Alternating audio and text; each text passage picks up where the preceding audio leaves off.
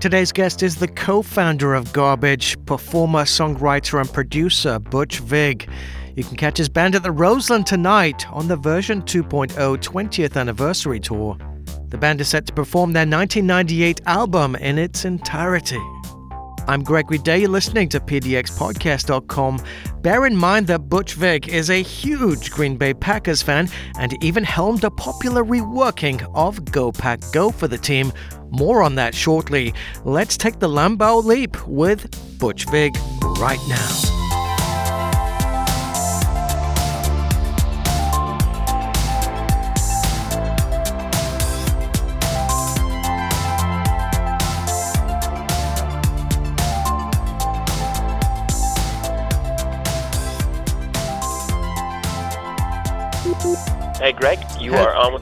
Hello, Butch Vig. Hello, how are you?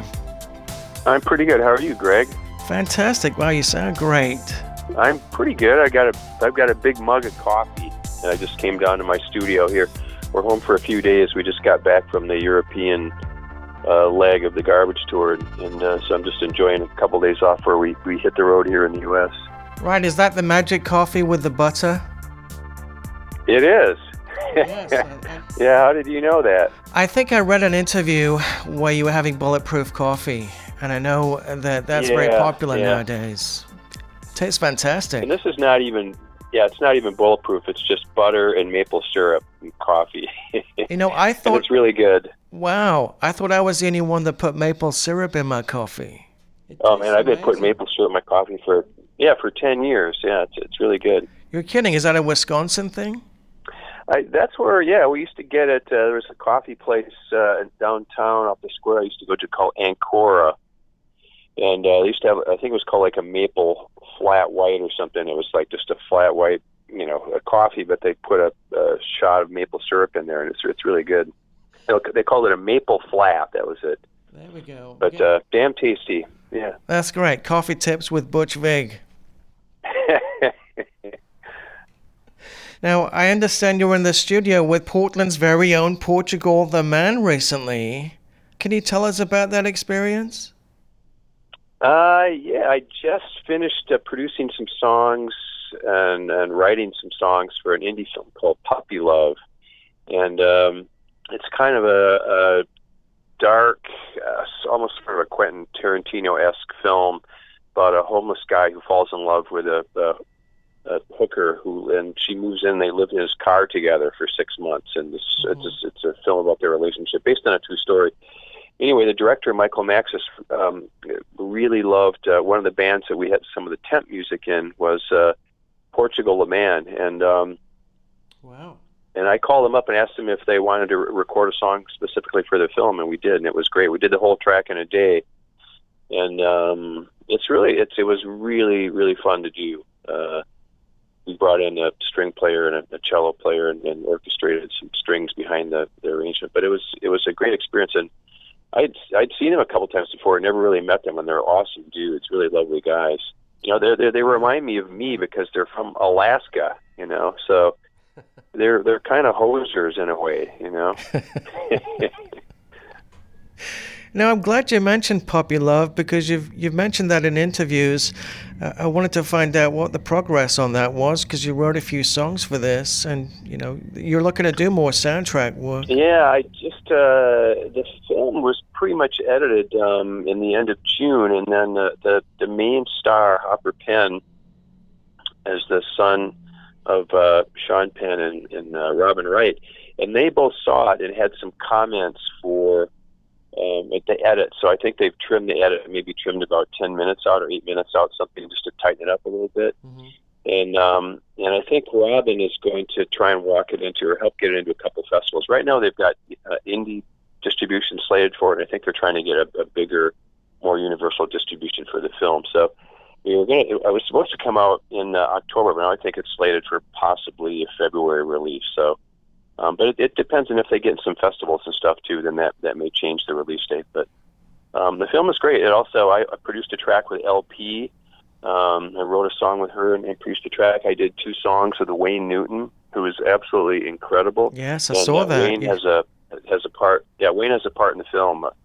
Uh, a, a character in the film, and uh, he was amazing to work with. Hmm. And I worked with Josh from Phantogram on a couple tracks, and uh, Kurt Vile uh, has a couple tracks in the film, and uh, so it's and it's quite an eclectic soundtrack. There's a uh, there's a lot of really interesting songs, like both old and new, and, and some of them quite uh, right, right. Uh, rare. You know, there's some of these sort of obscure tracks that uh, that we unearthed for the film. So uh, it's pretty cool. Yeah, it sounds really cool. I know you've cited Phantogram as sounding very much like the, the production from Garbage too. Yeah, yeah, I hear, I hear a little bit of their sound in, in, in sounding Garbage but I'm, I'm I'm a big fan of their band. I mean, I think they have their own sound, but um, I I can hear a little Garbage influences in, in some of their arrangements, and uh, you know I think that's cool. And Josh is awesome. I haven't met Sarah yet. I just worked on on the film. Just I, I worked with uh, Josh on it, and we we did some writing and programming together. And and uh, he's super cool, man. It was really fun to work with. That's wonderful. I'm really glad that you got to work with Phantogram. Um, this is more of a comment than a question. I really enjoyed watching uh, the Smart Studio story, especially Steve Marker with a full head of hair. yeah, that was a long time ago, obviously. Uh, yeah, hats off to the director Wendy Schneider. She she really put together a really entertaining film, I think. And uh, it was. she approached Steve and yeah, she, when she approached Steve and me about making a documentary, we were like, really? What's the story here? We had a recording studio, so what? But she sort of found these threads about uh, you know underground and independent mm-hmm. independent music in the Midwest and the DIY sensibility, and then sort of the journey that we went on you know, leading to work with bands like the Pumpkins and Nirvana and whatever. And um, and it's a pretty. You've seen the film. It's a pretty yes. uh, fun romp through you know 90 minutes. Uh, just it just rolls along at a really great clip, and there's a lot of information. I think that if anyone's even interested in uh, music from the Midwest in that time period, there's a lot of. It's it's a good 90 minute story. Right kind of a love affair with the the Midwest. Um, it seems like you got your big break from working on Killdozer's 12 Point Buck. That's what I got from that film. Yeah, yeah, really, uh, that's really true. Um, you know, they were signed to Touch and Go, and I think Twelve Point Buck was maybe the fourth album that we did with them, um, or that I did with them. But you know, they didn't. Um, they probably didn't sell very many records back then, maybe five thousand or ten thousand copies. But uh, a lot of indie bands that were coming of age at that time heard that Killdozer record, including Billy Corgan yes. and the Pumpkins, and including Kurt Cobain and all and and the people at Sub Pop. So um, the record was very influential. And if you've ever heard Twelve Point Buck, it's a god awful sound. You know, it's really dirgy, and uh, Mike Gerald has you know a voice from hell, and uh, uh, but the but the production is interesting, and the songs are, are you know there's some humor in the lyrics, and um, and uh, the, you know that there, there is the we sort of up the production values on that record I mean, so it's more of a studio sounding record for Killdozer, right. but uh, I think that's what caught the attention of a lot of those uh, bands that I mentioned earlier. I've got kind of a silly question for you. Would you cite Go Pack Go as your greatest achievement? it's right up there, let me tell you. Uh, the first time I went to Lambeau and they played Go Pack we sent it to the music director there, and they played it about four or five times in the game. And, and uh, Chad Zamish, the singer, and I stood up and just howled every time it came. and uh, there's a couple, there's a couple versions of Go Pack Go. There's one that came out in the '70s that they play all the time. That's right. obviously, the one we did is in the uh, in the uh, I can't remember what year we did it, 2000 and no, I mean, I guess uh, Favre was still on the team. Right. Yes. Because um, the original version in the solo, there, uh, uh, Chad name checks Brett Favre, but then he retired. Well, he didn't retire. First, he went to the Jets in Minnesota, whatever. But um, he, we had to take that out. We had to do another mix and just leave it an instrumental, so it will kind of it can be played in perpetuity at Lambeau. but I have to tell you, it's a pretty amazing thrill to uh, to be there and uh, and uh, hear that. On a tangent, uh, or on, a, on a, a, side note related to that, um, there's a chance Garbage might be playing Lambeau Field um, before, on Monday Night Football when the Packers play the 49ers. So we just Holy got cow. a call from ESPN a couple weeks ago, just to just to do one song, and we're either going to do it on the field or in the in the foyer, you know, where Vince Lombardi's statue is. We're not really sure the logistics yet, but it sounds like it's a go, and uh, and we're in we're in the Midwest at that time touring, so logistically we can make it happen. Wow. So uh, that'll be uh, that'll be another uh, amazing. Uh, an, an amazing gig, I'm sure. You know, so um, we're we're pretty excited about that and hope yeah. that it happens. Wow, that is amazing. You know what else is amazing? Yeah. A, a 29 tie. That was a kick in the butt, man. Uh, we were on tour in Europe, and uh, and Duke and Steve and I and some of our crew went to a, a Packer bar in Cologne, Germany. Yep, there's a Packer bar in wow. Cologne, Germany.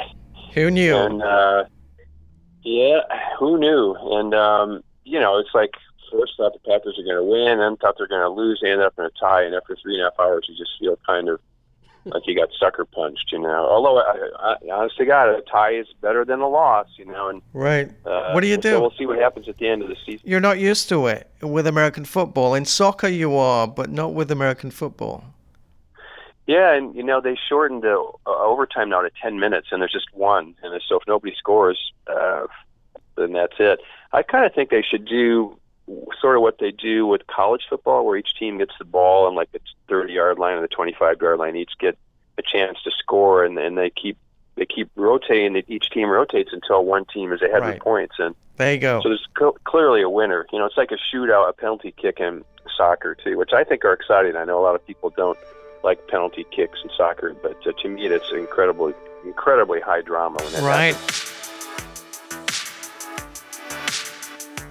Shirley's taken on a bigger role with production over the years, it seems. Uh, is that because she's grown in confidence?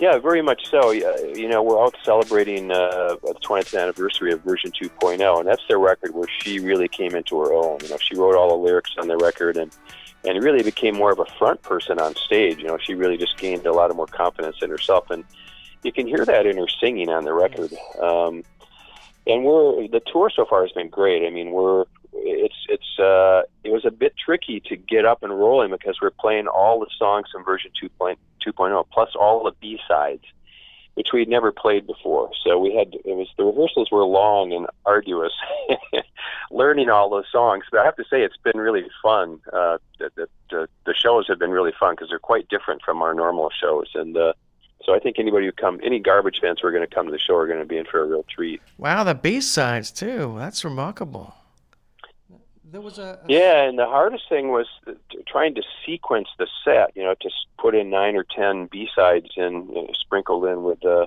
the 12 songs from the album and uh and I think it works. It definitely is. Uh, it's like a roller coaster ride through the set. So there's a lot of dynamics, but uh, we we feel like the set has a pretty good flow now. Mm-hmm. And then after this, you'll be touring with Five Billion in Diamonds for a short tour, correct? Well, there's talk of that, but honestly, uh, it's hard because uh, Five Billion in Diamonds is uh, myself, primarily myself and two of my DJ friends over in England.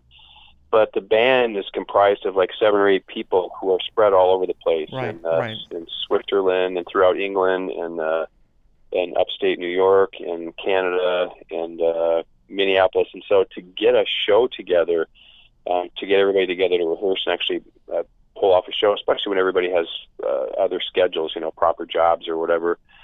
Um, it's been hard to coordinate, but we're working on it. We're, we're going to try and do it. We're also uh, almost done with a new album, with a second album. That's been kind of fun to work on. We have some new, some new surprise guest vocalists on it, um, which would be pretty cool to uh, when it's all finished and mixed. Wow, that's great. Uh, Helen did a great job on the vocals, especially on "Traveling." I really yeah. love that song. Yes. Yeah, yeah, cool. Thanks for saying that. Portland's one of our favorite cities, and uh, we have a couple good friends who live out there who are coming to the show, so it's always good to hang with them. And uh, I, it's a good foodie city too, and we're all foodies, so we're, we're you know we'll try and sneak in a good meal some at some point when we're up there for the day. So we're we're looking forward to it. Right. Also, I believe um, it's probably a Packer game on at some point on Sunday. I haven't looked at the schedule yet, but uh, I'm sure there's a Packer bar in Portland, right?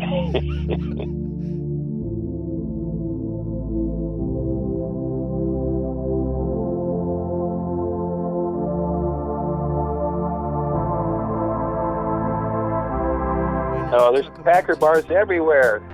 Got There's got to be. There's Packer bars everywhere.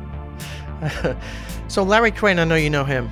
Yeah, he's great. Larry's great. I just got my new copy of uh, Tape Op in the mail, and I'm saving it for the flight up to Seattle on uh, uh, tomorrow, actually. Well, thank you again, Butch. Uh, really appreciate you talking with us today. Yeah, thank you very much, and we'll see you Sunday. Yes, see you there. Cheers. Cool. Bye bye. Today's show was produced and edited by Gregory Day. That's me. If you'd like to contact me directly, you can reach me at greg at pdxpodcast.com. We'll be back very soon. Please check your feeds if we release a bonus episode this week. It's very possible. Thanks for tuning in again. We'll see you at least by next week.